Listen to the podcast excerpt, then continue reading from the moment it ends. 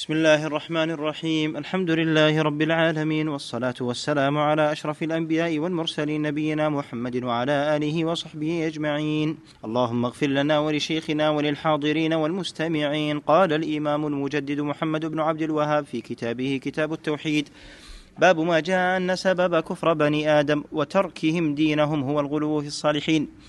وقول الله تعالى يا أهل الكتاب لا تغلوا في دينكم ولا تقولوا على الله إلا الحق. في الصحيح عن ابن عباس رضي الله عنهما في قول الله تعالى وقالوا لا تذرن آلهتكم ولا تذرن ودا ولا سواعا ولا يغوث ويعوق ونسرا. قال هذه أسماء رجال صالحين من قوم نوح فلما هلكوا أوحى الشيطان إلى قومهم أن ينصبوا إلى مجالسهم التي كانوا يجلسون فيها أنصابا وسموها بأسمائهم ففعلوا ولم تعبد. حتى إذا هلك أولئك ونسي العلم عبدت. وقال ابن القيم قال غير واحد من السلف لما ماتوا عكفوا على قبورهم ثم صوروا تماثيلهم ثم طال عليهم الأمد فعبدوهم. وعن عمر رضي الله عنه أن رسول الله صلى الله عليه وسلم قال لا تطروني كما أطرت النصارى ابن مريم إنما أنا عبد فقولوا عبد الله ورسوله. أخرجه. وقال قال رسول الله صلى الله عليه وسلم إياكم والغلو فإنما أهلك من كان قبلكم الغلو. ولمسلم عن ابن مسعود رضي الله عنه أن رسول الله صلى الله عليه وسلم قال هلك المتنطعون. قالها ثلاثا الحمد لله رب العالمين وصلى الله وسلم وبارك على نبينا محمد وعلى آله وأصحابه أجمعين. أما بعد هذا الباب في ما جاء أن سبب كفر بني آدم وتركهم دينهم هو الغلو في الصالحين. ولا شك أن السبب هو ما يوصل إلى غيره وهو كذلك في الاصطلاح ما يلزم من وجوده وجود ومن عدمه العدم. فهذا من أكبر الأسباب في كفر بني آدم الذي هو الغلو في الصالحين. والغلو هو المجاوزة في الحد التعدي. يقال له غلو وهو يكون في الاعتقاد ويكون في الأعمال ويكون في الأقوال.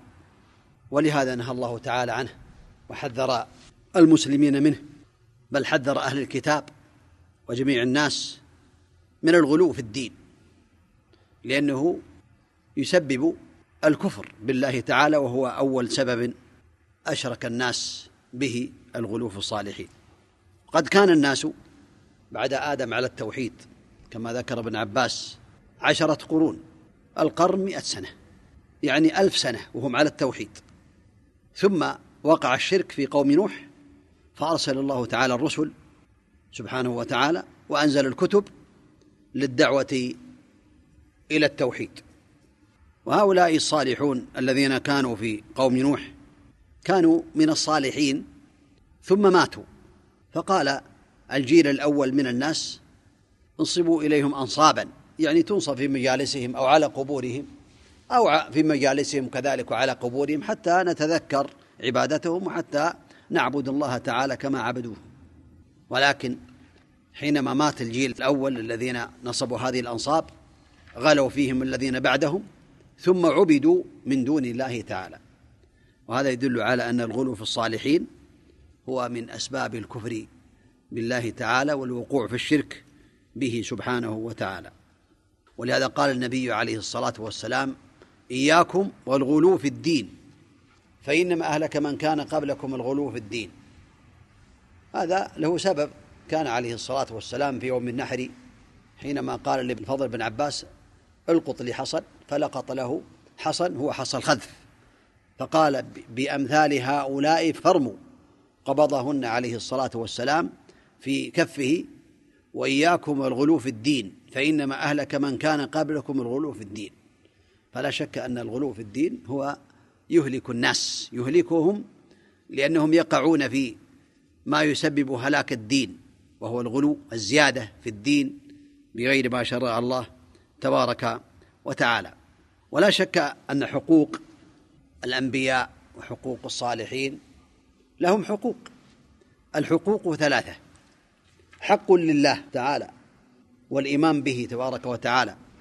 هذا الحق أن يعبد وحده سبحانه وتعالى كما قال النبي عليه الصلاة والسلام لعبد الله لمعاذ بن جبل حينما قال له عليه الصلاة والسلام قال أتدري ما حق الله على العباد وحق العباد على الله؟ قلت والله ورسوله أعلم. قال حق الله على العباد أن يعبدوه ولا يشركوا به شيئا. فهذا حق الله تعالى على العباد. وحق ثاني حق الرسل عليهم الصلاة والسلام والأنبياء والصالحين وهو إعطاءهم حقهم لكن لا يرفعون إلى منازل الأنبياء عليهم الصلاة والسلام وإنما يصلى عليهم ويطاعون فيما دعوا إليه من التوحيد والطاعة لله تعالى ولتصديقهم فيما أخبروا واجتناب ما نهى عنه وزجروا. هكذا هذا حقهم علينا. وحق ثالث مشترك لله وللرسل عليهم الصلاة والسلام وهو الإيمان الإيمان بالله ورسله. سبحانه وتعالى وتعظيم الله تعالى كما يليق بجلاله وتعظيم الرسل على الوجه اللائق بهم لا يرفعون في منزلة الله تبارك وتعالى. هذه الحقوق لا بد أن يعلمها الإنسان. ولا شك أن الناس في هذا على ثلاثة أصناف. صنف غلوا في الأنبياء والصالحين وعبدوهم من دون الله تعالى. هذا وقعوا في الشرك. وصنف من الناس أو نوع من الناس آخر فرطوا فلم يعطوهم حقوقهم ولم يبجلوهم ولم ينزلوهم منازلهم التي أنزلهم الله إليها بل جعلوهم كالناس العاديين أو حطوا من قدرهم أو غير ذلك. ونوع آخر نوع ثالث وهم على الحق توسطوا أعطوهم حقوقهم وبجلوهم على الوجه الذي يليق بهم. ولم يرفعوهم إلى منزلة الله تعالى وإنما علموا بأنهم بشر وأنهم لا ينفعون ولا يضرون وأن الله تعالى أرسلهم للدعوة إلى التوحيد وغير ذلك. فهذه الحقوق الثلاثة ينبغي أن تعلم ويعني ينبغي أن يعلم أن الوسط هم الذين على الحق الذين قالوا بأنهم هم بشر ويطاعون في طاعة الله تعالى ويعظمون على حسب ما يليق بهم. ولا يرفعون في المنزلة التي يستحقها ربنا تبارك وتعالى. وكذلك بين النبي عليه الصلاة والسلام أن من الغلو التنطع في الدين التنطع هو التعمق سواء كان ذلك بالبحث أو بالتقعر في الكلام أو باختيار الألفاظ الوحشية في غرائب اللغة أو غير ذلك من التعمق الذي نهى الله تبارك وتعالى عنه.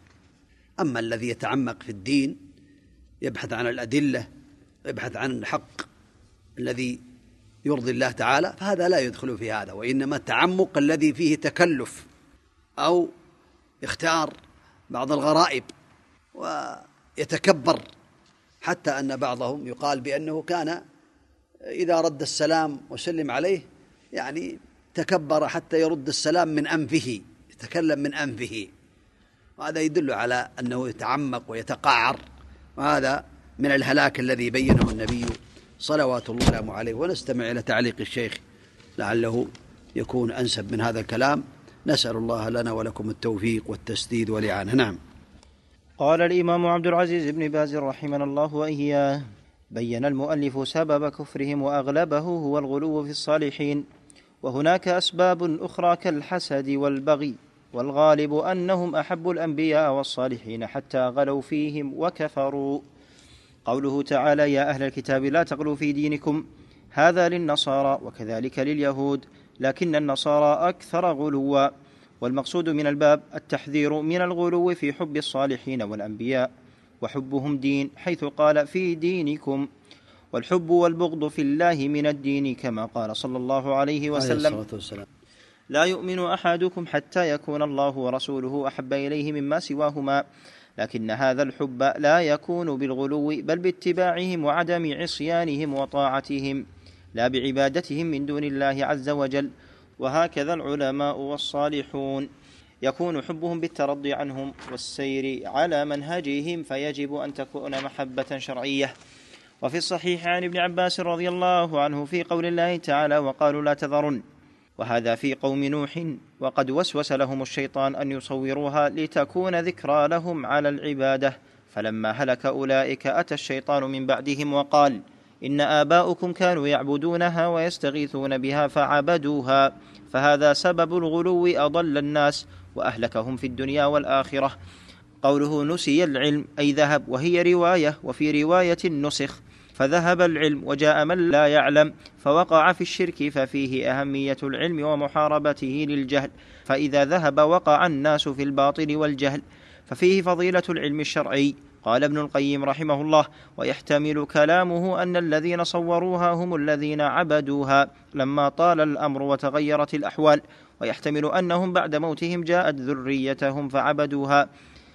فالبدع شرها عظيم على من فعلها وعلى من جاء بعده. وعن عمر رضي الله عنه مرفوعا لا تطروني كما أطرت النصارى ابن مريم إنما أنا عبد. يحذر النبي صلى الله عليه وسلم من الإطراء وهو مجاوزة الحد في المدح والوصف بما لا ينبغي ولا يجوز ولا يحق له كأن يقال يعلم الغيب أو يتصرف في الكون بل يمدح بما ينبغي وبالحق كأن يقال خير الرسل وخير الخلق وخاتم النبيين مبلغ الرسالة. ومن الغلو ما قاله البصيري في شعره البوصيري أحسن عليك أنه يمدح بكل شيء لكن لا يقال ابن الله فقط وهذا جهل وضلال. فلا يمدح بما يخص الله وحده لا هو صلى الله عليه وسلم ولا احدا من الخلق. وعندما ضاع عقد عائشة رضي الله عنها وجدوه تحت الجمل ولم يعلمه الرسول صلى الله عليه وسلم ولا أحدا من أصحابه فلا يعلم الغيب إلا ما أطلعهم الله عليه. قوله صلى الله عليه وسلم إياكم والغلو فإنما أهلك من كان قبلكم الغلو. قالها النبي صلى الله عليه وسلم في حجة الوداع حين أمر ابن عباس بأن يأخذ سبع حصيات والحديث رواه أحمد وبعض أهل السنن بإسناد جيد فهو حديث صحيح. والغلو الزيادة. يقال غلى القدر وهي الزيادة في الدين بما لم يأذن به الله عز وجل بل الواجب الوقوف على النص بدون زيادة ولا نقصان. فإذا زادوا وقعوا في الشرك أو البدع. ولمسلم عن ابن مسعود رضي الله عنه مرفوعا هلك المتنطعون. والمتنطع هو الغالي المتشدد المتكلف الذي يزيد في الأمور ولا يكتفي بالحد المحدود. وأصله في الكلام بأقصى حلقه والتكلف في الكلام وهكذا كل غال في أي شيء يقال له متنطع. فيجب الاقتصاد في الكلام وفي كل شيء وليس لأحد أن يزيد في الدين أو ينقص. لا ملك ولا رئيس ولا عالم ولا غيره. انتهى كلامه رحمه الله. بارك الله فيك. نسأل الله عز وجل لنا ولكم العلم النافع والعمل الصالح. التوفيق لما يحبه ويرضاه. صلى الله وسلم وبارك على نبينا محمد. وعلى آله وأصحابه وسلم تسليما كثيرا.